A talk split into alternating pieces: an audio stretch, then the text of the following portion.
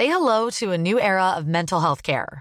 Cerebral is here to help you achieve your mental wellness goals with professional therapy and medication management support. 100% online. You'll experience the all new Cerebral Way, an innovative approach to mental wellness designed around you. You'll get a personalized treatment plan from a therapist, prescriber, or both in a safe and judgment free space. Your cerebral therapist or prescriber will outline a customized plan with clear milestones along the way so you can get to feeling your best. With Cerebral, you're not alone in your mental health journey. We're here to empower you to live a fulfilling life. So take that first step towards a brighter future and sign up today at cerebral.com slash podcast and use code ACasts to get 15% off your first month. Offer only valid on monthly plans. Other exclusions may apply. Offer ends July 31st, 2024. See site for details.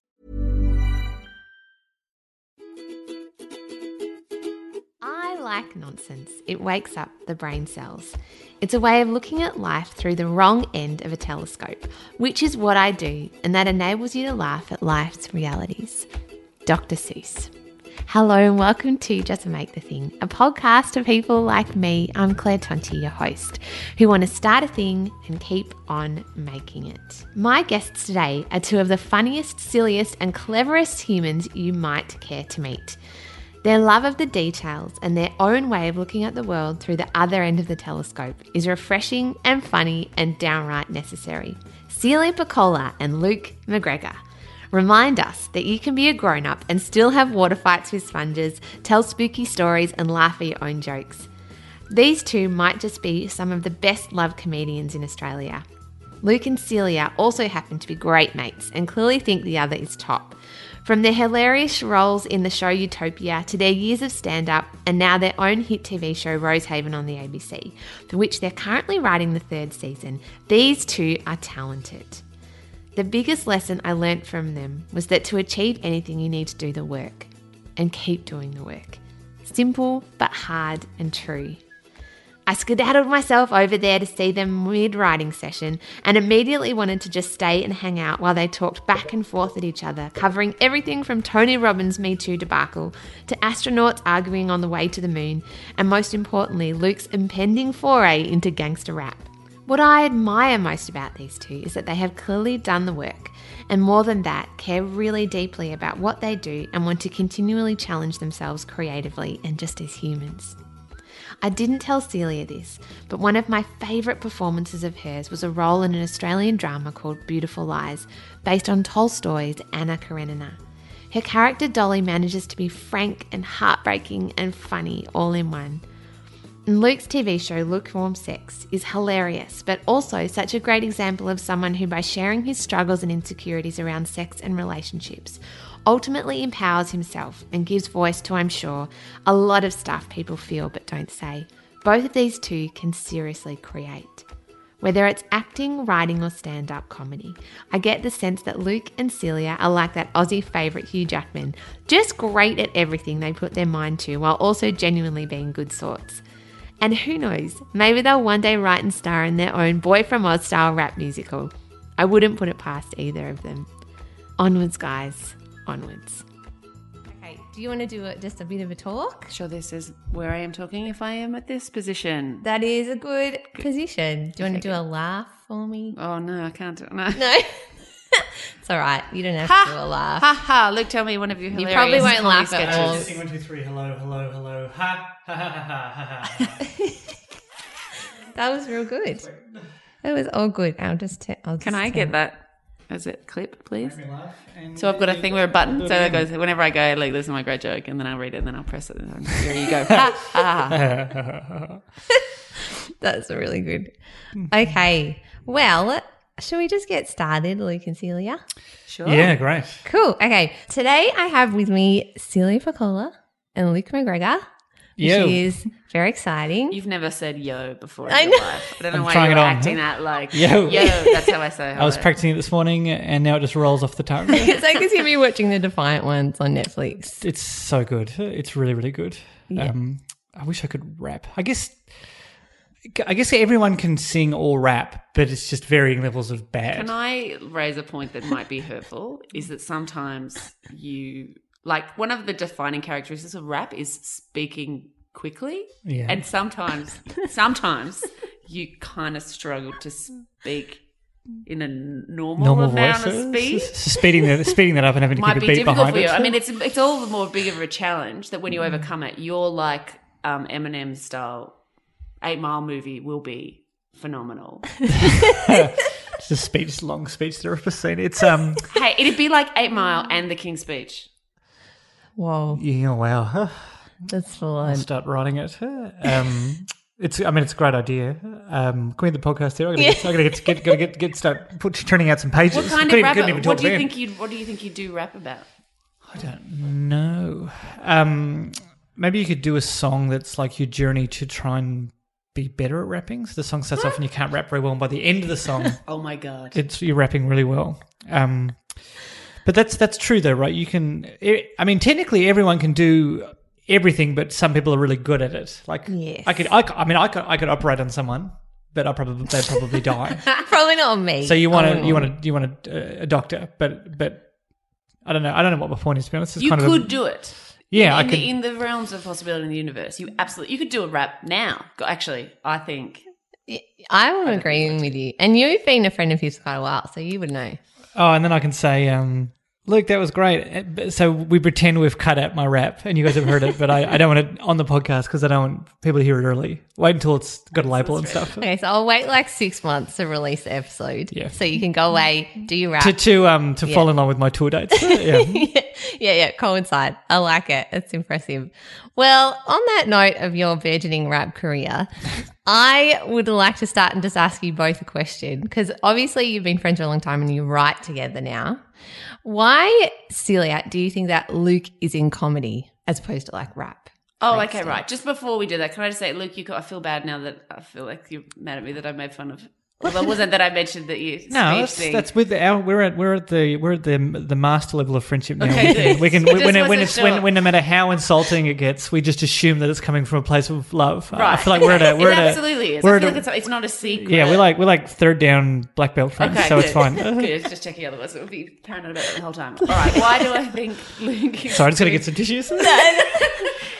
Why do I think Luke is doing comedy and not rap? Certainly. And not- uh, Or just like comedy. Do you want to? Yeah, do you want to yeah. agree early? Do you want to agree now before you answer to both do a serious one or both do a funny one, or do you? you I'll just see, I'll see how see how it goes, and I'll I'll base mine on yours. Um, I think it's probably similar reason that mine is, which is sounds mean, but it's not because we because he wouldn't do anything else, and he has done other things, but I don't think even no matter what you he would do, it would also be funny in some way, shape, or form. You know what I mean? so that's- this is just so you could, you know, work in a bank, but you'd still be a funny man who works in a bank and has funny thoughts because that's just who you are. But it's just that you've chosen to make that the job as well. It's like it bleeds out of you. It's like if you're trying to do something else, it's coming. It's like you're trying to cover. Like I don't know. When I was working in superannuation or something, it's like you're trying to stop a a boat leaking or something. You got all your hands on the walls, so the, the comedy keeps leaking out. It's just like I can't oh, hold that this back anymore. I have to follow this path instead. So it's like a comedy dam. Yeah, it builds up, gets, and then you start making more and more jokes in meetings, and, and then all of a sudden you're like, I'm not actually doing the job anymore. Now I'm just, I'm literally just at the office cracking jokes. I should get out of here. Fair enough. And what about Celia? Why do you think she's doing comedy? Um, I think because um, I just think it's because it's it's Celia's. I mean, again, I'm projecting here, but it's her most. Um, it's her expressing herself uh, in the. It's her. It's the. It's her giving the most of herself of anything she could do. Like I think it's the same. No matter what job Celia had, she'll be funny in it. So comedy is the sort of a, a, the true expression, the true expression of herself, or her. her so I think art or creativity is something that sort of I don't know. Celia's just naturally got in her. Um, so I think, um, and then the fact that she's also extremely funny is um, Lucky. A yeah, bonus. it's a- yeah, it's like a, it's like, but yeah, I just yeah, I just don't, I just don't think anything else is is, and I, I I'd say this is the same for me. Nothing else is more her than when she's creating and making people laugh. And I don't have, I have no backup. Like I was a waitress. There's never been anything else. There's never been, I was a teacher for But one a of the or a. Best, Huh? one of the best. Or? Waitress. I was, I was a god. I was, I was like fine dining waitress. I could do silver service, carving at the table, deboning fish at the table. Big really, really fancy. Yeah. but also big pressure. It's just weird. It's just I was very good at. Oh, well, that story of you having to do the bookings, remember? Oh yeah. Well, yeah. I went to one of the places I work. I moved to doing like hosting, doing taking the bookings because I was getting really stressed. I thought maybe this will be a lot easier just doing the bookings. Actually, it was more stressful because I worked in a place where like it would take six months to get a Saturday night booking, that kind of stuff. People it was thousands, thousands of dollars. So if you made a mistake booking, you wouldn't know that you made a mistake then. You would find out in five months' time when someone turns up with their family that they've been planning for months and they're like, "Where's our table?" And you're like, so I just was so stressed. I was a wreck working there because you just go home going, "Is today the day that all of the mistakes I made two months ago that I've forgotten about comes crashing down on my head?" So Oh my god. Yeah. That makes comedy sound easy. ha. Oh. Do you get nervous doing comedy in the same way? Uh, yeah, it's a different type of. It's a different. Well, that's the opposite. Comedy, you find out immediately. you know, I mean, you can get a bad review later, but you know if it's not going to be good, it's in the moment. It's pretty straightforward. Which is um, why I think it'd be weird doing drama or uh, plays or something like you know where you don't get the feedback till the end. Like mm. someone watching in silence, loving something, is very similar to someone watching in silence, hating something. Yeah, I've never, um, I've never thought of it like that. But you're right. This is why they're the most common. When I was I lived in London for a bit, and one time I went to like an actors showcase thing. So it was a bunch of actors who'd done some six months course, and they were putting on um, like monologues, and it was the most confident group of people I've ever seen in my whole life. Walking out, singing, straight, and I'm like, where did these people get this confidence? And then I went, oh, that's because they've never had to do that on a Saturday night in front of a group of drunk idiots. You know what I mean? The Yeah. confidence that never actors would never get heckled. I mean, actors don't get, you know, when you're doing that kind of stuff. And Yeah. it's like, oh yeah, they don't know. Like, whereas I walk on stage going, I know what what can happen up here. And we've got a real, there's a really clear feedback loop. huh? Yeah, that's it. Yeah. So we, with that, they don't know till the end, and people are generally nice. So even if it was awful, they're gonna go. That was that was. Oh, you're still going to clap at the end. Yeah, You're yeah, still gonna yeah, get like a musician He's still even gonna if clap at someone's the end. performed, if someone's you know done a monologue for ten minutes to me, I'm still even if I hate it was the worst thing I've ever seen, I'm still going to clap because it's just like I appreciate the effort. But that's Yeah. weird. I know a lot of actors are like that and are very racked with nerves and stuff as well. But anyway, that was just I just remember being like, oh my god, I'd be so scared to walk out and have that confidence. But I just thought, yeah, I reckon. Yeah. What, what's it like as a comedian being up there? I want to ask you about the bits where it's like, holy shit, this is going terrible. But was do you remember the first gig where you were like, I am the best at this? For me, it was my, um, I was going to say arrogant, but it was my first gig. Um, I, I was absolutely killing it just by telling the crowd to um, be quiet um, because you're to, you're about to lose your mind at how, how good I am. Um, like I was getting people to put down drinks and getting people to put their phones away and pay and turn around and pay. Like, so everyone was on board. And then the last two and a half minutes of the gig, I, I absolutely bombed because I didn't have any jokes. But um, um, even even worse because I'd psych people up to listen. Um, but it it was like I was coming home or something. Like I was up on stage. It was the first gig I'd ever done, so I didn't care if it went badly or not. I I figured I'd never do it again. But um, it wasn't until like the second and third gig, and then the fourth where I started to really bomb because I realized, oh, this is actually this is harder than I thought. Um, um, but it's that. But that first one, that first one was just like like I, I, I every time I do well at a gig, it reminds me of that very first gig I did where I didn't have any fear. It was just me trying something new and it was working, and I loved it. I think that answers the question. I think I think was that was that your question? I'm so sorry. Yeah, no, that was. Sounds like heroin, like chasing that first high. Again, that sounds terrible. I Oh, shouldn't have no, no. I mean, if you, I guess, if I had, if you had heroin and did your first gig and it was going well, that would be the just the best day That ever. would be the ultimate. What about you? Do you remember your first one that was awesome? I don't know. I remember the first big laugh at the first gig. At that first gig, just having so, but I was terrified. Um, you but I remember the remember the, wall was? of like, yeah, it was, it was, it was, um, and classic mistake that people that annoys me now, which is people doing their first gig calling themselves a comedian, which they're not, but I did. So it's like I told my mum, but I said I'm trying. I'm going to try to do at least say I'm a comedian. So funny to see people doing their first gig as a comedian. All right, All right, mate. all right, give it a Wait, week. wait till the degree comes through. Yeah. um, When did you it call yourself a comedian? It was, um, I think, I told my mum, uh, Mum, I'm going to try and be a comedian. And she said, You stupid girl, you can't change colours. I said, you're thinking of chameleon. it's good. It's good. Better than any of the ones I did in my first career. Ah, so I got a wall. I remember that like pooh, laugh, but then I don't know. I still feel weird calling myself a comedian. Mm, Actually, I call myself a comedian way more now that I've done a lot of other things because I get people go think of me. A lot of people would think of me as an actor, and I'm like, no, no, I'm a comedian. I'm a comedian first and before all that other stuff. Um, because that's the main thing. But yeah, I think when I started making a living from it. Um, but there was a time where I really struggled with what to put. You know, when you're at the airport and you have to write comedian. Uh, yes, I do. Um, but if I'm in a cab or something, and uh, or if I'm if I don't really want to talk about it, I'll just say um, producer. I think I usually Ah. go with, or, or I usually go with producer or um, uh, I say I work in a chicken shop. yeah, I, like don't. I might though. I think I yeah, like I don't know, like crap. I usually say I usually say production. I'm in production or something like that. Yeah, Oh, that's a good one. yeah. Yeah. Well, someone told me they were like, you don't need to define it because I was like, I don't know what to write down because I used to put down writer. Yeah. When I started Yeah. because I was like, oh, yeah, but kind of thought maybe that'll have next less question. And someone's like, you can just put down, you're just an artist. Doesn't matter. You don't need to define yourself. You're just an artist, right? And then I was on, I think it was Roadshow in Hong Kong or someone, but I was in some shop looking at cameras. I don't know. Anyway, and he's like, asked me what I did, and I was like, I'm going to try it out. Right? I'm I'm an artist. And he's like, so you paint? And I was like, oh no, like you're a painter. And I'm like, no, no, no, I'm I'm I'm an artist. Like, uh, and he's like painter. And I'm like, oh, and I just bowed to him. I'm a comic. And he goes, oh, so you draw comics, comic books? I'm like, no, no, I'm polite. yeah just, So from then on, I was jumped out just the like, window. it's just easy to go. So comedian. Yeah. It- Of the things, because you both are writers and actors as well. Um, and I love the show Rosehaven is amazing and awesome. And you're in the middle of writing season three writing Yeah. at this very As we table. speak, at Yeah. this table. I know. Taking a break at the moment. We're Yeah. back to no, I know if it's terrible, it's my fault. I've distracted you. No, no, it's the all good. podcast. Um, If there's like a five minute gap in the middle of episode five, that's you. Yeah. Just blank. Your- your fault. That's when we Yeah, took a break. our characters just stand there staring at each other. That's you.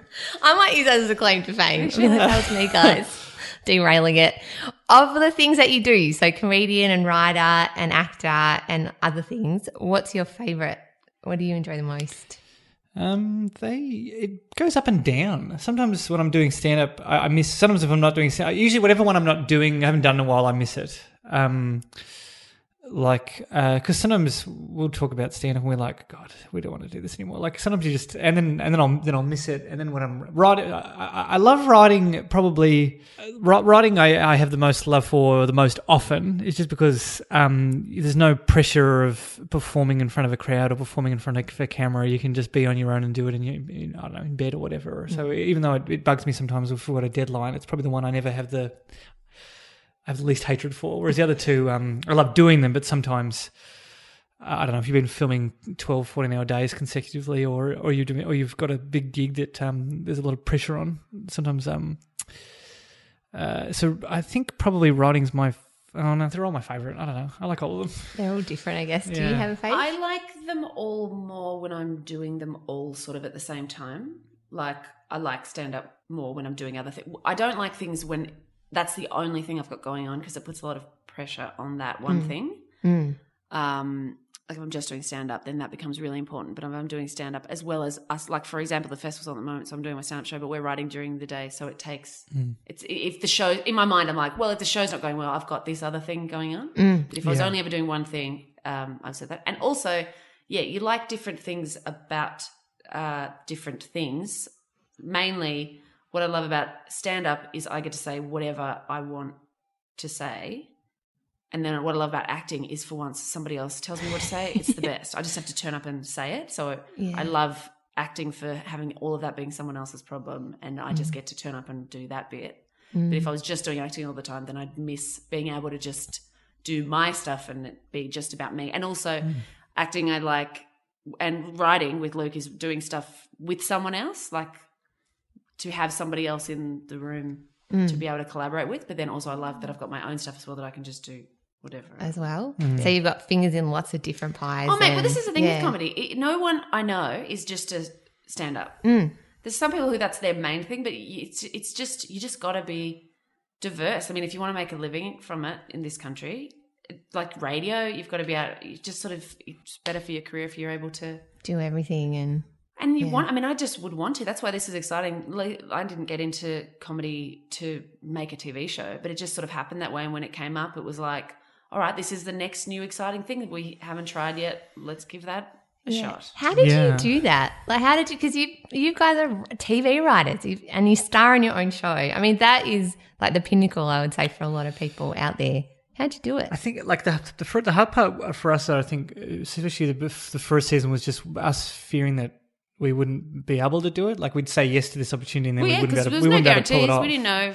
It's yeah, it's Yeah. gonna be the first time, or, th- sometime. or that we'd make the we'd make a, a shit show or something, and then we so then we're writing it, and then um, we we worried during the writing, then we're filming it, worrying if it's any good, and then when we saw the first edit, we're like, oh god, and then and then by the end of it, we're you know we're really happy with them doing the second season, but and then you get worried, oh, People are we ever going to be able to pull off a second season? Are we going to pull off? So it's weird. It's um, but there's some part of you deep down, I think, that's got to believe that it's that you can do it, or that you're, or that you deserve it, or that you're grateful for it. So, Mm. and it's really it could be tiny, almost invisible, but there's got to be some party that goes, yeah, yeah, okay, But I also think the way that it happened, in that how we got it, was a real snowball thing. So, Mm. like Luke and I both had our careers for this many years and built up a trust with the ABC, built up our experience, put the runs on the board in the comedy world, and we'd both. I'd written jokes for TV show before. We'd done an episode of It's a Date. Like Yeah. we weren't going from nothing to this thing, and it was a long process. So it's just a little step at a time. It wasn't it, it, more and more. It's even it's rarely that someone's plucked out. Here you go, make a TV show from nothing. Like, hmm.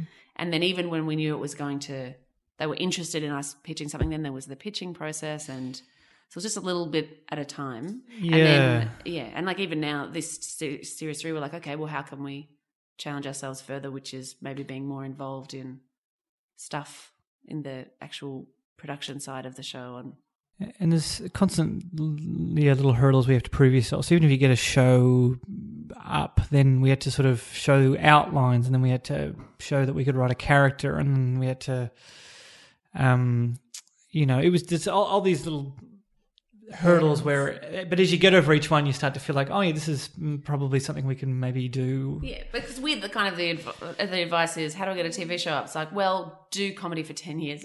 Yeah. Yeah, But you know, what I mean? do the work. do the Yeah, work. I mean it's yeah. If and to be honest, most people I think have most people who do comedy at some point, if you're doing consistently good gigs, then you can probably get a meeting with whoever you want after a while. Like if you stand if you stand ups.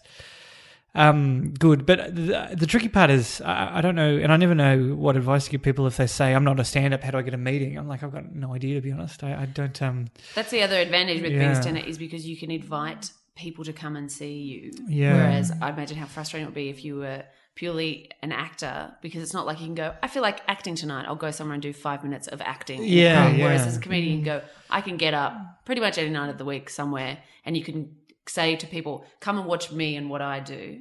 Mm. So there is a, a sort of advantage to that. But yeah, I don't know. Making your own stuff that really works for a lot of a lot of people, I guess. If you weren't a stand up to make, Yeah. if you're if you're just chucking something up on YouTube or uh, even, I mean, the but the pitch that we were successful with, I think we only wrote about half a page or a page for Rosehaven. Um, but it's yeah. So uh, even even just even just sending in something to um because I'm pretty sure there's a I'm pretty sure there's a department or something in either ABC or most networks where someone reads submissions. It just might not necessarily get to the person it needs to to get it up. So I think even just just submitting is something. Um, but it's yeah, I don't know. It's hard, and then you got to worry about I don't know someone stealing your idea. I don't know. There's so many. This what, the way the way we did it was through stand up, getting getting seen, and then Yeah. getting a meeting. for and then- writers getting in touch with the Australian Writers Guild. Oh, yeah, who are yeah. really there to to protect writers because your idea and your script is all you've got, you know, and that can be a scary process to shop that around. I don't really know, but I think that'd be a good place to start. It'd be great if every advice, network just had a little Dropbox out the front. They said, just so you know, your ideas are protected. We won't steal well, them. it was very funny when Uh, Luke and I were in New great. York. No big deal, but we walked past Very cool. HBO. Do you remember we walked past? Oh yeah, we'll pay HBO. We were like, that's "Is right. that HBO?" like just in the middle of the city. We're It was just a, "That fo- can't HBO." just a foyer. It was just, a foyer, HBO we were foyer like, with all these, "Quick, get all some these paper, get a awards. pen. Let's write down an idea on a piece of paper and just go. I would like to speak to Mr. HBO please. or Mrs. HBO. Yeah, exactly. Just Game, paper plane it through a Paper plane. window. Game- game I've got a great of idea. space. Game of space. Game of space. Give it to us. Um, Excellent. yeah, Nailed it. just, yeah, just a foyer there with a whole bunch of awards in the foyer. It was crazy. Oh, so exciting. Did, On that too, because I know you said to me like that you guys had a whole lot of ideas that you pitched before you pitched the idea for Rosehaven. How do you guys handle all of the ideas coming at you in your brain all the time? The- Is that a question that makes sense? Yeah, the, the basically there was a lot of failed pitches. The first pitch we did, we thought was just the best thing we've ever anyone's ever come up with in the history of television. Um, that got rejected very quickly. Um, but uh, I think the thing that helped was getting to the core of what we wanted to make, which is two best friends in over their heads, um, and then having to rely on each other t- to get through it. So we knew that was the core, and then you know whether they were um, on a spaceship, police, etc we're able to keep pitching things knowing that as long as we get to that core idea, it'll be okay. Mm.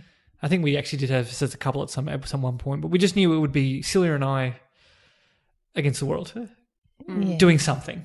Being cool. yeah. Yeah, Which kind of sounds like what you do now. Not against the world, but like creating. Yeah, they're trying to bring us down. They're everywhere. They're everywhere. Trying to So we'll bring you They're trying to down. My computer's out of batteries. I didn't use it yesterday. Um, I guess what I was sort of going to with my question too is about like where do your ideas come from in a way? Like, do they do you wake up in the morning and you're like, I've got three ideas for a stand-up show, or that could be a cool TV show, or is it more No, organic? I don't think either of us are concept uh, are like pitch people. We're not like, all right, there's a show. We don't. It was quite hard to get the big ideas, like the one line Mm. ideas. I think both of us are very much in the details. Are our favorite places to play. So is in the is in the the jokes and the little just bits of chit chat. So small things. Sometimes it just comes out. I don't know. Where do you get your ideas? Depends. The stand up and Rosehaven stuff is is different. Um, Yeah, but it'll come from everywhere. Sometimes it'll just be a conversation or a text you get or a thing that happened to you, or usually, usually from life. Basically, it's very rare that um, I don't know a bunch of odd ideas sort of come together to form something that's outside with of the show now, we go, who are the characters that we really have fun with, and what would it be funny to see them do? What would happen if we put these two people together? You know, how would Yeah. they behave? So now that we're in a series three, it's more that stuff. It's more we've got the world. What fun can we have now? Whereas stand up is is more. I mean, for me, it's what's happening in my life and what I- I'm passionate to talk about right now. Exactly. Yeah. Uh, It's that's that's the same with me. That what what what do I really like talking about, and then trying to find the funny within that, um, because it shows you got to do so many times. You got to talk. You know, so you want you want it to be topics that you're like, yes, this really is something I care about. Or it doesn't always have to be. Sometimes it can just be a random joke. But often I, I try and start from a place of what do I want to what do I want to say. Mm. yeah. Yeah. And with the show, it's finding the structure, you know, have so it's good a good story, so it's got enough twists and turns and payoffs and drama in it, just best friend drama. But then also finding ways that it's the most is this the most entertaining it could be, like making even little side characters if they're saying something that's exposition, is there a way they can say that funnier or have an, a twist on rather than just being a exposition person? Go, okay, well, we've got to have a per- character in there. We might as well give them like what would be, and we also do think as doing acting stuff in the past, what would be a fun script for someone to get? What would hmm. someone get a read and go? This is this is this would be fun. This would Yeah. be cool.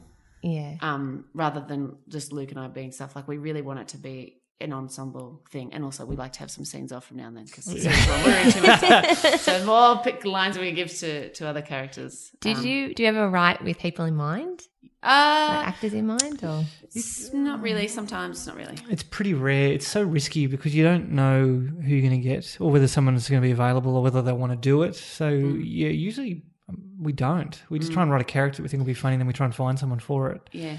Um, I, I, I don't think we wrote. Um, the exception, I guess, would be David Quirk's character Yeah. in the show. He was someone we um, we auditioned other people, but we thought um, It was always sort of quirky. it was we, we always wanted Quirk to be the one. Um, so every line was kind of written with his in his voice. If he if he didn't get it or if he sorry if he didn't want to do it, then we probably wasn't able to. We probably would have had to have tweaked that character a little. Yeah. Yeah, Um, but it was always it's a risk because then it's like because then we were sort of like God, if we don't get him, how are we going to make this work? Unless we could find someone like Yeah. him. yeah? Um, I want to change tack a little bit now. What were you guys like in high school? I know that's a big question. this, is, question. this is an area that is really fun for both of us. I'm Yeah. so sorry. Um, I shouldn't have asked. Well, it's kind of why I wanted to ask because I was awful in high school and a big nerd and bullied a lot. And I find sometimes that that's a common thread that sometimes creates people who do creative stuff. Not always. Yeah, it's rare. I used to think that. I used to think that pretty much everyone who does comedy that there was never the no one who does comedy is was the popular kid in school. But I've mm. now met a couple. So Yeah. there's exceptions to the rule. I hate those people. yeah, I know, but then also, well, I don't know. It's one of those things. Yeah, I, I didn't like it. I'm from the country, and I went to a fancy girls' school, and I mm. it was harrowing. It was the worst. I hated it. I hated it thoroughly. But it's over now. Yeah, I don't hated it go too. back. And they keep asking me to come and do talks at the school because I've been on TV, and I'm like, you don't want me to come and talk at this school because I will tell them that I hated it. it. Yeah. Yeah, I was the same. I didn't like. I didn't like school. I was so glad it was finished. And when you're in school, I, I, mean, I went, actually went back to my old school recently and just talked to the students, and they were, um, I can't believe you did it. yeah, I was. It was. It was okay. It wasn't as bad as I thought.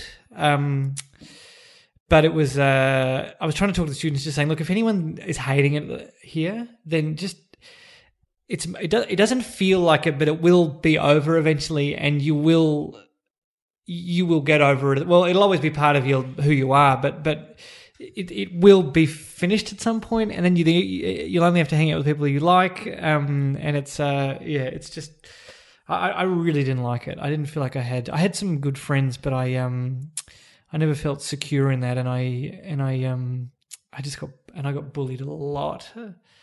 Like even the friends I did have, I didn't feel like I was um just because I wasn't. Not it's not their fault. I just wasn't. I didn't. I never felt really secure in myself to really feel like someone else would like me. It was a. It was a.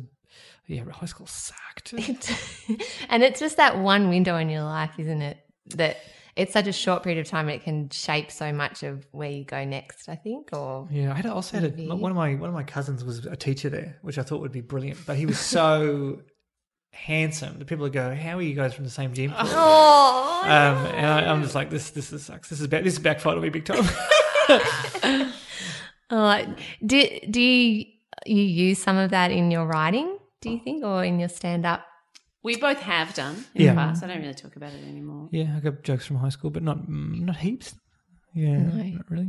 So now is it? It's more. It's just directly related to your life experience and. What you're yeah, going I through? feel like you burn up your stories from the past pretty quick. Yeah. Annoyingly, you know what I mean? Yeah. like Yeah, you're now, right. because you first stand up, you're like, "Well, what's funny from my past, and who I am?" yeah. Blah blah blah. And yeah, now it's, geez, I hope something funny happens to me today. Yeah, I hope I get my hand burnt on this toaster or something. Just like I need something. yeah, yeah, yeah. Yeah, I saw Hannah Gadsby show and she talked a lot about comedy is like trauma plus time. Mm. Do you ever find that, that, or that it's hard kind of having to find terrible things that have happened to you to make light of, or have you changed the tack now the way you write? I think it's a. I think it's one, you know, resource or uh, you know mine to get material from. But there's uh, material can come in from uh, elsewhere as well. I think sometimes just like sometimes I'll just get random. Sometimes just stuff will just trigger. Like I don't know. Like when I was looking up because I was a bit obsessed with. I still am, I guess. But uh, you know, the mission to Mars, and um, I just started. I just started thinking about how, and I, I think I just. I think I saw a. I think I just saw the moon. I was just looking at the moon out of the car window, and I just started thinking about the mission to the moon, and then I started thinking about when we go to Mars eventually, and or another planet, and how famous the astronauts were that landed on the moon, especially uh, Neil Armstrong. And then, you know, at some point, someone will be the first person to walk on Mars, which means there's going to be, but there'll be more people there. So at some point, we'll have to have a discussion about who goes first you know, knowing that that person will become ridiculously famous and the second person who goes probably won't. And then there'll be someone else who just has to pilot the ship. And then I just started thinking about what sort of argument that'll result in. And then I started talking about that. And so, so and that, I, that's not, that didn't really come from anywhere other than I just started overthinking the, the mission. Um, Hey, I'm Ryan Reynolds. At Mint Mobile, we like to do the opposite of what Big Wireless does. They charge you a lot, we charge you a little. So naturally, when they announced they'd be raising their prices due to inflation, we decided to deflate our prices due to not hating you. That's right. We're cutting the price of Mint Unlimited from $30 a month to just $15 a month. Give it a try at mintmobile.com slash switch. $45 upfront for three months plus taxes and fees. Promo rate for new customers for limited time. Unlimited more than 40 gigabytes per month. Slows. Full terms at mintmobile.com. but, um, and then other times I'll come up with a joke about something that hurt me in the past, uh, but usually as a way to deal with it or a way to process it for myself. Um, because usually if I write a bit about something, I've, I don't know, not gotten over it, but it's, uh, I don't know. It feels like it's slightly. I feel like I'm I'm healing. I'm starting to heal if I can start to laugh at something that's Mm. even if it is bad.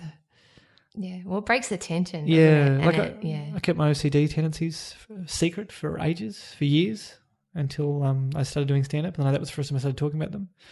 And even though I've still got many, I don't feel as um, I don't feel alone or uh, like it's uh, I don't know. I, they're out there, so I don't feel like um, I don't feel as bad about them anymore. Yeah. Yeah. Have, how have you found people's reaction once you told them? it just opens people up. They just start telling you their things as well, which is great because I think people keep things secret, thinking that, which makes you feel like you're the only one with this problem. And then you realize that everyone's got, you know, almost everyone has something, and then there's textbooks written about it, and Yeah. yeah. Sometimes just knowing my problem exists in a textbook makes me feel better. Yeah. like it's an actual thing. Yeah, because if you go to a psychologist and they go, "Wow, you're, you're very unique. I've never dealt with anyone with your particular set of mind problems, so I don't know if I'm going to be able to help you." But to have a psychologist sort of nod and go, "Oh yeah," and then just open up a chapter and go, "So that's a classic blah blah blah." I'm like, "Oh okay, well, a million people have had that before." Yeah, it's not just a photo of you. Yeah. Oh man, do you mind if I write this down? Because I'll need to expand my textbook. Yeah. yeah. Yeah. I I totally agree with that that once you're open with people and honest about who you are, it's amazing the reaction that comes back at you. And I think maybe that's why people often love going to comedy because they see a reflection of themselves, you know, back at them. And so the ridiculousness of their lives are kind of opened up and they can laugh and rel it's a release. Would you agree with that? Yeah. I guess it's risky. You start talking about how you pooed in a bus the other day. I'm like, what? Huh? Pooed in a bus? Yeah, but just you shouldn't feel ashamed about that anymore, Luke. That's true. That's true. Um, I just don't like people sitting next to me. Um, I know. Um, I don't do it on purpose. Going, let's find something horrific from my past to put on stage. I need another five minutes. That's really terrible, doesn't Um, but I do do it. This show, my stand-up show in particular, is a lot about is the most honest ever, with a lot of personal stuff I didn't want to be public. But my hand was forced for a bunch of different reasons, and it is scary. But the feedback has been great. But it's not this for this one. I did a show about getting cheated on, which was more about me working through it. Whereas this stuff now is more that thing of going. I'll put this on stage to make it normal for people who are scared to talk about it. You know what I mean? Mm. So I don't. I'm I'm in a place where I'm fine. So it's telling it this that kind of stuff to normalize it to make it in a way that like you know in the same way as Hannah was the one who I saw her on stage talking about uh, getting medication for depression anxiety. And I was like, oh, that's okay. Before she was the first person I saw her on stage who I'd heard openly talk about it and say, it's fine if you want to do it, do that. And I was like, oh shit, you know. And that made me go to sort of pay it forward and go, well, now every chance I get, I'll openly talk about that kind of stuff in case there's someone who heard me say it and went, oh shit, it's okay for me to Mm. do that. So yeah, there's a there's a bit of it, but more so in hours as well. This is not the kind of stuff for a ten minute spot kind of business. This is somewhere where I think is a good opportunity when you've got when you're doing your own show because you've got an hour with people, so you've got enough time for them to get to know you and trust you, so you can actually say some more deep stuff that I would never do in a ten minute club spot at a mm. pub. Yeah. But then sometimes that's the the most amazing thing is when you can do some of the best gigs that I've been the most proud of is when I've done material that I think is more highbrow or more full on and stuff that I never would normally do in a club and getting away with it in a club. Like making an audience that I don't didn't think would be into it Mm. listen to something about feminism or whatever. You know what I mean? And get them Yeah. on, on, on board rather than um, pandering, which I find myself sometimes doing. If I'm scared, I'll do. If I think it's a, if I think it's a real rough gig, I'll do material that's I'm not particularly proud of. You know what I mean? yeah, Like yeah. You do dial it sex back a stuff little. or uh, whatever. More swearing and less, you know. Yeah. How, how do you um had you told people in your life about the sort of depression and anxiety and the things that you were coping with before you did it in stand up? Uh, people who know me know. Yeah, yeah. Mm. And it wasn't a one big thing. Like it just slowly happened over over time in terms of it becoming public. It wasn't Mm. like a guess what everyone. Status update. You know what I mean? It started with maybe just doing a little bit of stand up, but then my friend Felicity Ward did a show called Felicity Ward's Mental Mission, which was her talking about her depression and anxiety. And she asked me if she could interview me because we used to mm. live together. And I was like, okay, sure. So that was probably the first time it was in a public thing, but it shouldn't be a big deal. It's not a it's not a huge big deal. It's not like, you know, I'm contagious and I've got an arm that's going to fall off. It's okay. It's No, it's well, it's fine. another. It's like we all have issues with our health and things going on, and and mental health is another part of that. It's part of your body. And also, there is Yeah. part of me talking about it on my own terms sort of protects you a bit. You know, like you making jokes about your own OCD means Yeah, it's the eight. you mi- do it first. I do it first here too. Um, If I call myself a piece of shit first, then yeah, exactly. if I say how fucked up I am first, then it won't hurt me if you say it. Yeah, if you're your own worst critic. Um, yeah, I agree. You're kind of owning what you fear people might say or think. Yeah, hmm. I, I think it's so interesting. I I fell over. I probably Luke knows this. I fell over in November last year, smashed my teeth in, smashed three of my front teeth, shattered Oh my on a brick. Oh my god, that's nightmare. I- so I can't believe I'm telling you this because I don't want to be interviewing, but. I what I, it's on this because when it happened, I'd never had any dental work before. I never really even thought about my face. And I had to go out into the world and we just started our company. And so I'm meeting people all the time. And now I've got dentures in and I'm eventually going to get, um, them reconstructed, but it won't be for another six months because it takes a long time to do. And so at night I have to take my teeth out and clean them and then leave them by my bed. And, and so I'm just really lucky I'm with James and I've locked him in because so he can't leave. Give us a kiss, love. But it is, Because I mean, that's the choice for your Tinder profile. I'm like, Yeah. do I do the photo teeth in or out? Right, exactly, exactly. Yeah. It's a good party trick. Let me Oh my tell God. you. Is You- um yeah, was it uh, does it affect your uh, did you affect your speech at all when you first put them in or Yeah, it did. It sounded like I had braces and um, like a plate. I've got it's still a plate in. Um, so it did. It, I've got better at it. Um, but it is. It's kind of that idea when you're walking in. If you make a joke about it first and you're the first one in, then no, you you sort of feel better. You feel like no one, no, ever you've you've said the said it first. So even if people are thinking, "Holy shit, what's wrong with their face?" You know. I'll be uh, I'll be right there with you soon, Claire. I've got to get my one of my front ones out, and then um, get it get a f- f- re- reconstruct, isn't it? It's like a fake. Yeah, Fake- it's like im- but it's a permanent- implants. Yeah, permanent. Yeah, I get, I'll get so I got a denture for a while, and then I'll get a new one in. Um, Holy but I'll do it after Rosehaven, I guess, so I can So because because I've got to have that because you're I've really also gonna have to write it in. because I've also got to have that um Missing exactly, and I've also got to have that um that cream that um takes off a layer of your skin or whatever it is Oh, to get rid of sunspots. So I'll have a bright red. I'll have missing teeth and a bright red. Uh, crack, and everyone will just be acting like everything's normal. It's fine. Yeah, yeah. Um, on the the the men, the thing of going out into the world and feeling like exposed or whatever. This is just a dumb thing. Good piece of advice from a bad person, which sucks, but I do think of, which is ninety percent of the time people are thinking about themselves, Yeah. which actually is really helpful. Like, because when if there's something where you go, everyone's thinking this, everyone's looking at me like this, or they're blah blah blah. They're really probably not. They're really thinking, what does that person think of me? If like you know, Oh, I'd, yeah, I I'd, I'd have it. looking I'd have it up at around ninety nine point nine nine. Yeah, Is that probably, they're yeah. probably thinking about their own shit? Yeah. Uh, yeah. Yeah.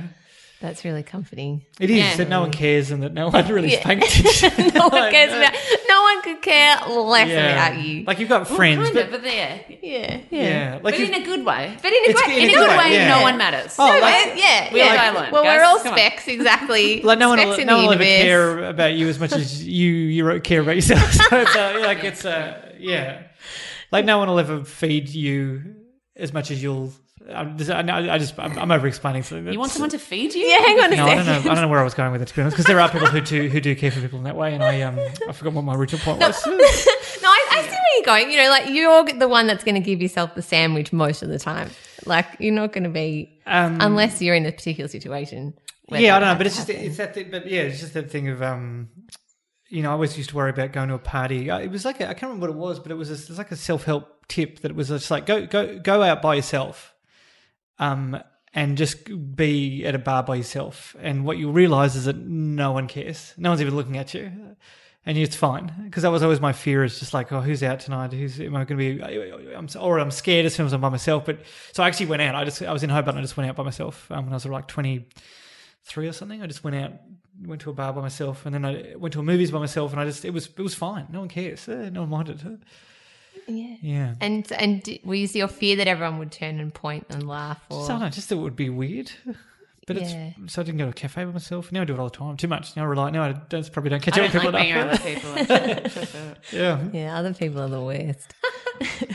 Your own company, though, I think. So I read a quote. Maybe it was Glennon Doyle who said it. That or um, Brene Brown, but that you have to love yourself first before anything else because you're with yourself more than anyone else mm. in your own head. You're there all the time, so you may as well get to know that person and like them because Yeah. you I think know. it was Michael Jordan said you've got to be your own as critical or something, or you got to be you got to put you got to push yourself harder than anyone else will push you, which is I think creatively or anything you're doing is true, in that you've always got to you want to be demanding more from yourself than what everyone else expects. I think it's a good way to push yourself to do your best, but also you got to be careful not to be too hard on yourself. Uh, I think I think people can tip over the edge sometimes. Are And you saying Michael Jordan's wrong?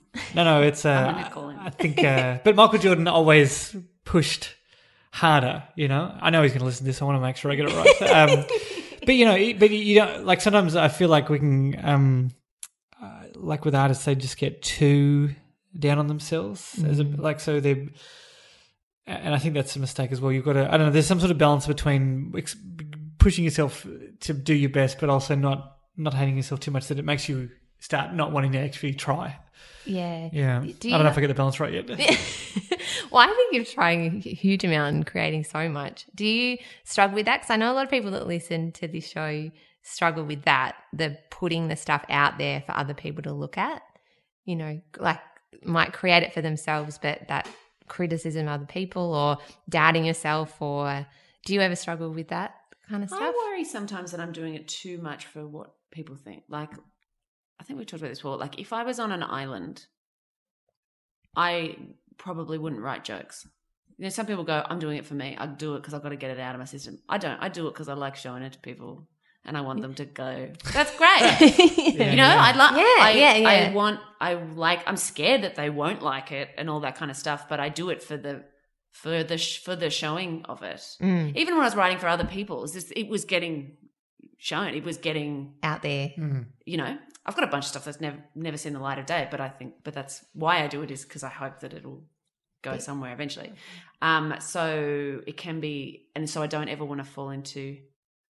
I but I don't want to be making stuff because I think it's what people want to see. But I want to, yeah. So it's finding that line between what do I want to make, but also what do what do I think People like. well, this is the weird thing is because people go, particularly with stand oh, any of this kind of stuff, you've got to make your thing. You've got to do what's right for you, you know, kind of fuck what people think. Mm. But no, our job is to entertain people. Like, Yeah. if everyone hated, then there'd be no people, no one would want to see it. So it's that kind of weird thing of taking them into account, but also doing what you want to do. And I heard, I think probably on a podcast, everything I heard was on a Mm, podcast, which was trying to changing the way I think about gigs which is how can I best serve this audience, not how can I defeat them? Mm. Because sometimes you can get into a thing of stand up, walking out to a, a faceless crowd and being like, I'm going to make you laugh. I'm going to get up there, I'm going to kill. Like in comedy, all the words are really aggressive, like destroy, kill, crush, took the roof off, you know, just mm. taking a crack, controlling them and making them laugh, which is what jokes is, tricking people mm. and making making them do a reaction that they didn't want to do. Well, you know, that they don't, that just comes out of them and I found this a much better way to do it. So how can I best serve this audience? And maybe that mean and that means trying to make them laugh and have a good time. But also sometimes maybe it means telling them something that they might need to hear or might be good for them to hear, even though it might not be what they really want to hear right now.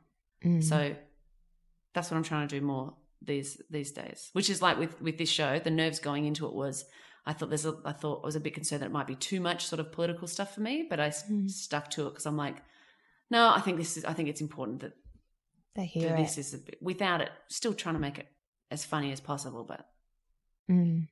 I think it's all about intent, isn't it? It's about having that Yeah. intention for it to, you want it to be funny, but for it to be genuinely good in a, not in a way that's like good as in good content, but as in for the good of doing something good, yeah. Yeah, yeah.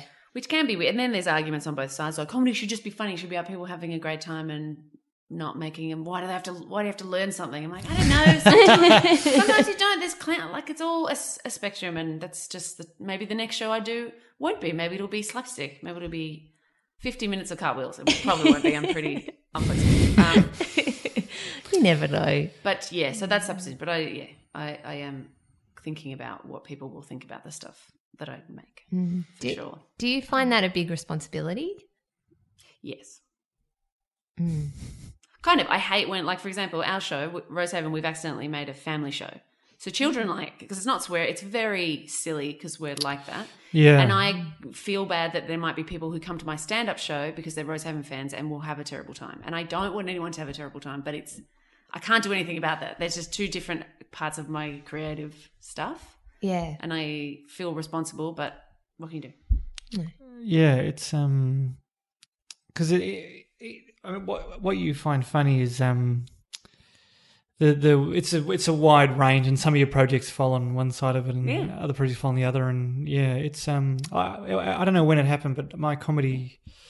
My comedy. Um, What is your comedy? I, Yeah, yeah, it is. true. Actually, yeah. Yeah, I don't know a better, better word for it. Um, uh, I saw. I didn't. I stopped swearing in my stand-up. I don't know when I started. I, I, I remember first time I um did stand-up. Uh, we can swear on this podcast. can't we? Certainly Um. I, Yeah. I kept saying motherfucker. I don't know why. I think I actually had a line that was it hit me on the motherfucking head at one point. I it was a, I don't know what happened, but, but after after a while, all my jokes became my, my like my whole hour show just had no swear words in it. I don't think it even had a. Uh, I think the most it had was one. I think one show had one shit in it. Um, uh, like that was the, but yeah, and then so now when I write stand up, it never has swear words, uh, and I don't know why that happened. I don't know what there was no. I don't. I I, I, I like swearing. I swear in real life a lot. Um, but I I don't know when it. I don't know when that happened. Then I, it's just something I just kept doing is not swearing in my stand up, even though I I I, I a lot of the stand up I enjoy has swear words in it. I swear a lot in real life because I think it's funny. Um, yeah, I don't know what occurred to make me just remove that from my spots. I guess in a way though, it's whatever comes out and you feel the most comfortable doing, hey, Yeah. at the end of the day to the audience. And I haven't had a joke yet that was better with a swear word in it, but I'm sure. But I think if I wrote one that was wasn't working unless it, I had a swear in it, um, a swear, then I would I would leave it in. Mm.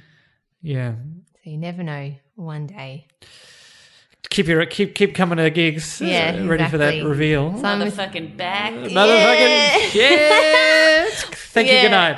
Does that mean when you become a rapper that you will no longer Oh, yeah. swear? No swearing in your rap. God, I'd like to be able to rap. It would just be. It just looks. It just looks fun. Yeah, it It looks actually. really fun. Like uh, singing is awesome, and that would be fun as well. But just to be able to, just to, I keep watching YouTube videos of people um who do spontaneous um raps and raps um so good because you can. I mean, I, I guess you can do it without any sort of singing, but um. Just to have a, someone just start um, get a beat going for you, or just uh, tapping on a car hood, and then you start, and then someone just starts rapping. It's just I don't know. It just it looks. It's just something I want to be able to do or be part of. But um, I guess I could learn how to play the drums instead, and then I can do that that side of it. But um, yeah, I, I think maybe I just get I just got really influenced by this documentary. You never know though. You never because you just got to keep making stuff, don't you? At the end of the day. Uh, yeah, it's not. It's it's way down the list. I, I, I want to learn Japanese at some point, which would be cool. Um, so I'll probably try to do that first. Yeah. Learn piano. You could learn to rap in Japanese. Yeah, that's true. That's true. You could combine the Got a busy skills. weekend ahead. Yeah. um, now I'm conscious I've taken up a lot of your time that you were supposed to be writing, so it's going to be like 45 minutes. That's like a whole show of Rosehaven or longer. Yeah, So yeah, longer. sorry, yeah, one and a guys. half. Yep. Um, but I so I'm really grateful and thank you so much. It's just been so insightful. Um, I just wanted to finish on um one more question. Um, and I I guess I wanted to ask you, Celia. This is a big question, but um, I know we we just touched on very briefly about feminism and the movement that's happening at the moment. Me too. Do you have um a perspective on it now at this current time? Oh, I'll go first. You have to come to my show. um, I, I, I do and I don't. I think it's too big. It, it's. I think part of the problem is people saying they've got a definitive view on it. I feel like anyone puts any kind of opinion forward, there's always someone going, "Yeah, but what about?" Like this is. I think the problem with it is that people are too quick to define stuff or I don't I don't know there's all there's just everyone is confused everyone we feel like there's an opportunity for change and people are trying and sometimes you try and get it wrong like this is something in my show that, that I find that sort of really represents the difficult place that we're in now which is there's a lot of men publicly saying right now that it's time to listen to women which on the surface is great because they're on women's side. That's a great message that it's time to listen to women. But how about instead of saying it's time to listen to women, just listen to a woman? You know what I mean? So this is what I'm saying. So that's a man who thinks they're doing, who's trying to do the right thing, but it's still not right enough. And I don't want to get mad at, like, I could be like, well, fuck that, man. You don't, not doing enough. But I'm not because I see that that intention is there. And I just feel like it's a time for everyone just, just, just chill for a bit. Like, yes, um, come down hard on people who d- deserve it and we should absolutely perpetrate it. This is the, the point. But we just, let's just, let's just, um, accept that this is uh, up in the air right now and that's we're all trying to move forward and figuring it out. I don't know but what we can do is i, I think it, it's overall will be positive moving forward. I really hope. I feel like actually right now what's scaring me a bit is that it's sort of dying down a bit whereas it feels like it's just going to go back to normal and i desperately don't want that to happen that it was this big opportunity that it's just sort of becoming a bit of old news a bit in some circles like yeah well you had you had your thing.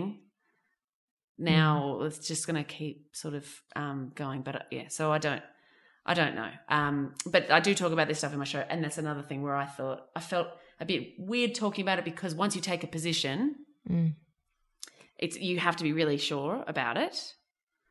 Uh, two i wanted to make it funny and it's hard to make it funny when you're really mad about it um, and make men not feel attacked because you have to worry about their feelings in your show because they're because good guys are like oh not me you know and also that kind of stuff. But i thought if i'm going to say that men should just be listening to women then women have to actually talk then that's i'm in a position where i could do that. So this is my mm. issue and my experience. So it's my responsibility to be talking about it now. Mm. In a capacity of which i am comfortable mm. Which is what i'm doing It's does that answer the question? I don't know. That don't- it's it's such a huge. There's so many different things going on, but you're, you're right. That's scary to. Um, I mean, even what you, um, because you, you you want to put forward a viewpoint or you want to contribute, but then it's like, but your your viewpoint might evolve, but then you've got this.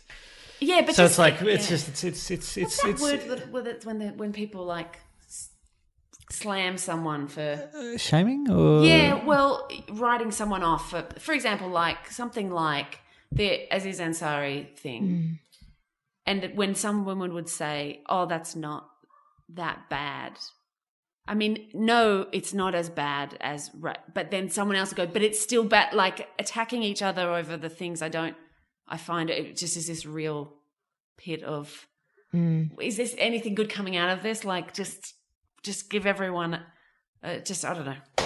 I don't. I really don't know. yeah Yeah, just just I guess it is. It comes down, doesn't it, to that listening thing in a genuine way to to everybody without trying listening to and jump believing in. in no one. We we don't have to start any like real witch hunts of each other because it feels like people get their blood up and they because they should because everyone's really mad. Mm. But the the answer is not going to be immediate. The answer is not going to be one. Um, you know, big red button that's going to suddenly stop all of this. It's ingrained in the society and the world. This is an ongoing thing that's been going on forever, and there's no quick fix to it. So there's going to be this confusing time, but just as long as everyone's intentions keep being positive and doing little things, then hopefully it will get better, you know? Mm. Yeah. Absolutely. Yeah. I remember one thing that, uh, and I, I know this is probably going to make me seem like a moron, but I remember um, when I was growing up, like playing a video game, and you'd um, you'd like you'd complete a series of level and save the princess. And I, I realized as I grew older that I, I really did have a belief in my head that um, courting um, uh, a woman was like was doing a series of tasks. So it was like you if you did this and this and this and this, or like you know you were friendly, or you would you, became lift to the airport and things like that, that would be what made someone like you. And if they didn't, it was like, but you owe me. I did all this stuff, and I don't I don't know where that belief came from, or and you know video games is that that's a really I don't know if the word's reductionist way of looking at it, but but I, I did have that sort of belief, and then later, and especially um, I don't know, as I as I got older, especially with this movement happening, I'm just like, it's just I can't believe that even was in my head, but it was, it really was, and Yeah, and I and I see I see people a lot younger than me, um, now I see them with the same mindset that I had. Um, sorry, so you were going to say? Yeah, no, I was just saying on that, but like feeling deserving. You do this and this and this, and then you deserve a woman, which is the prize. Exactly. It's um, and is also re- making them like an ownership thing and, Yeah. a, and a and a commodity thing An rather than a person. Like one of the things we used to do growing up, like if someone was hitting on you and you wanted them to go away, you just say, "I have a boyfriend," and Yeah. men would walk away because they go, "Oh, you already belong to someone. That's fine." It's not if I say go away because I don't want you to be here. Mm. They're like, "Well, what's your problem?" But if oh. I've got a boyfriend, I'm like, "Oh, you belong to someone. Fine. I don't want to step on that guy's toes." Yeah, I I, I, had the. I had the same. Uh, yeah, I was I was one of those guys. I'd hear I don't have, unless someone said if someone didn't have a boyfriend, if they were single, I'd be like, well, I don't understand why you're not giving me a chance then, as opposed to just I don't want to date you and that's fine. Yeah. But yeah, I'd be, I'd be like, well, if you're single, I don't see why I can't at least take you on a date. That seems crazy to me. That you would, I, I'm just like, oh god. Um, but yeah, and you just, um, Yes. I know I feel embarrassed even saying it. I'm scared. I'm, and I'm scared to talk about this stuff out loud. But it's, um, but I, I, I did, I did think like that. Um, and I, yeah, I think it's why it's so important that this movement does stay around. I think it needs, the conversations need to keep happening, which is why I think it can be dangerous slamming people if they just use the wrong shot, use the wrong word or somewhere. words. Like the Yeah. conversation is what's important, and listening and going, "Oh yeah, I hadn't thought about it like that." Like there's this guy, a friend of mine, who said this to me. I've never seen actually in the flesh someone change their mind. It's amazing. It's very rare and very hard to do but sometimes you just get the nice right combination of words. Anyway, I was talking about like cat. He said to me, "Well, once I had, I've had women yell out the car at me, sexual stuff. Is that the same thing? Mm-hmm. Like, isn't that the same?" And I was like, "Well, the question is, did you feel physically threatened by that?" And he said, "No." I'm like, "That's that's it." And like, you know, what what would you say to yeah? And I was, I was like, "That's that's the difference." Like, oh, yeah, I guess right. And I was like, yeah. So the penny just go. Yeah, Yeah. which doesn't usually because usually people are set in their ways and they're own defensive with their bunch of thing, bunch of things like, well, it's no mm. different to this, and now I can't. Ugh, anyway, Yeah. So it's how do we change perspectives? It's funny, like, well, not funny, but interesting that you said that because I asked my husband this question. He said the exact same thing. I said, What would you want to teach our son about being a man? And, and he said that women don't owe you anything. And I, and I- to me, I was blown away by that. I was like, "What do you mean? Like, what, there are a lot of things you want to teach him about." And he's, "Yeah, but that's a real thing for guys that they, you know, understanding that women are people that's what I said. And I They don't get that they're people. I know it's amazing. They don't think could of us. as that blew my mind. This someone I've, I've known for like 13 years, and that was the first thing that he said. And they don't owe you anything. Doesn't matter how many flowers you buy or Yeah. things you say. Yeah, exactly. That surprised me. So you're definitely not alone. I reckon that's a really common. I um I, Thing. I don't know if this was a horrible I don't know if this is a horrible analogy, but I when I was sort of I don't know one thing that helped me get my head around it was if a if a if a if a bunch of grizzly bears in a car drove past me and said you look delicious, and they're like and I'd be scared and they'd be like I'd be like what I just said he looked he looked delicious I'm not I'm not going to eat him I'm just driving past saying how delicious he looks. And that's kind of, I know that's maybe that's the worst knowledge in the world, but I um, you know, you don't, you go through your whole. I know, I, ne- I never, I've never gone through my whole life. I've never, got, I never felt, um, I don't know, physically intimidated by a, a woman calling out to me. I just, and so it's um, there are people who are far braver than me, obviously, but I, it does, it is, it's, I, I do get scared talking about this stuff just because I, I know I don't, I'm not coming from a place of, I don't know, I um, I want to do what I can to help, but I also don't, I don't, I don't know. I You just- don't want to offend anyone. yeah, or um, uh, risks saying something that maybe later I'll realize was dumb, and then I've but now I've got it on a podcast, or something, and which is which is bad, I guess, because if we're not talking about this stuff, then we're not moving to a better place. So, Yeah. um, Yeah. yeah, Absolutely. And I, I think I think that's what like I agree with you with Celia was saying that the there is this fear out there of of speaking about this because of that reason that you can feel like things get blown up out of proportion. But it's exactly what needs to happen, I think, for change to happen. I don't know. I think. I think Yeah. it, I think we don't. I think it's okay to not know. Right now. Mm. It's going to be a slow process. It took a long time Yeah, it's to been get like where it is thousands now. of years. So yeah. and yeah, yeah. So I think yeah. Mm, I reckon. I, I, I, to me though, overwhelmingly, I feel positive about it all. In the end, that it's out there and we're talking about it, and it's things are changing, and change is scary, but it's also kind of exciting. I think so too. I think from now on, it will. I think it's a confusing what we do about the stuff that's happened in the past up until now. How we clean up the all this big mess. Mm. But I feel like from now on, most people would feel in a stronger position to call it out or stop it in its track. You know, you know. Yeah, So absolutely. Yeah. Yeah, we can do it. We get there slowly. I don't know. I sound like Tony Robbins. oh, let's not even go there. Anyway, it has been such a pleasure. Thank you. thank you. Um, Thank thank, you you for uh, thank you for having us. Oh, it's been lovely. Um, so where can we find you for people who are listening to the show? What have you got coming up? You want to quickly share? Um, uh, Celia and I have entered in a martial arts tournament. No, um, uh, Rosehaven, I guess, would be the next. When's this come out? Uh, Um, probably next week. you still have a show? No, you you I finished. might be adding an extra show in comedy festival, but who knows? Um, probably it'd be Rosehaven. I see the next. Yeah, thing. Rosehaven. Rosehaven. At, coming to you at, At some, some, point. point. The, first, the first two series are I don't know where they're available. Just watch TV really have non-stop. Yeah, oh, they're on, On ABC, ABC, iView again. Oh, they're on iView. Yeah, they're Oh, coming wow. out Okay, again on you go. iView. Um, yep, yep. yeah. Um, or uh, if you see us in the street, say hi. Wave yeah. In a friendly manner. In a front, oh yes, Yeah. and uh, and give us ten dollars. Uh, Excellent. That sounds great. Um, and you're on Netflix too, right? You've got a comedy special No. or Stan? Oh, Stan. Yeah, On my, Stan. my, la, my, two, my show from two years ago. is yeah, on there. it's really awesome. So it's I really good. highly recommend that too. Thank you so much, guys. Thank you.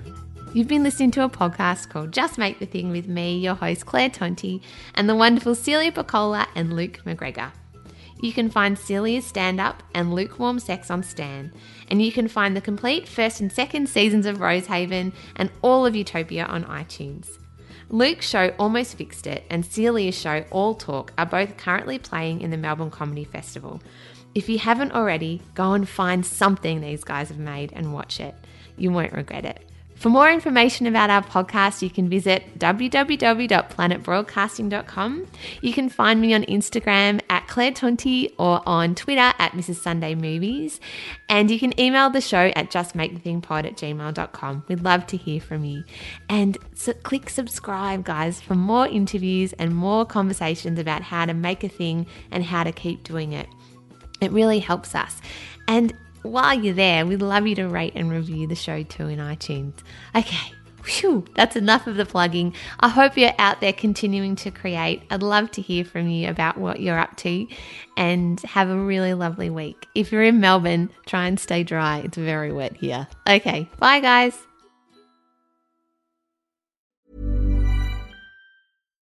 Botox Cosmetic, onabotulinumtoxinA, FDA approved for over 20 years. So, talk to your specialist to see if Botox Cosmetic is right for you.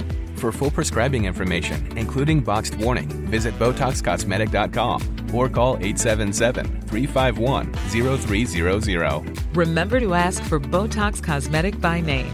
To see for yourself and learn more, visit BotoxCosmetic.com. That's BotoxCosmetic.com.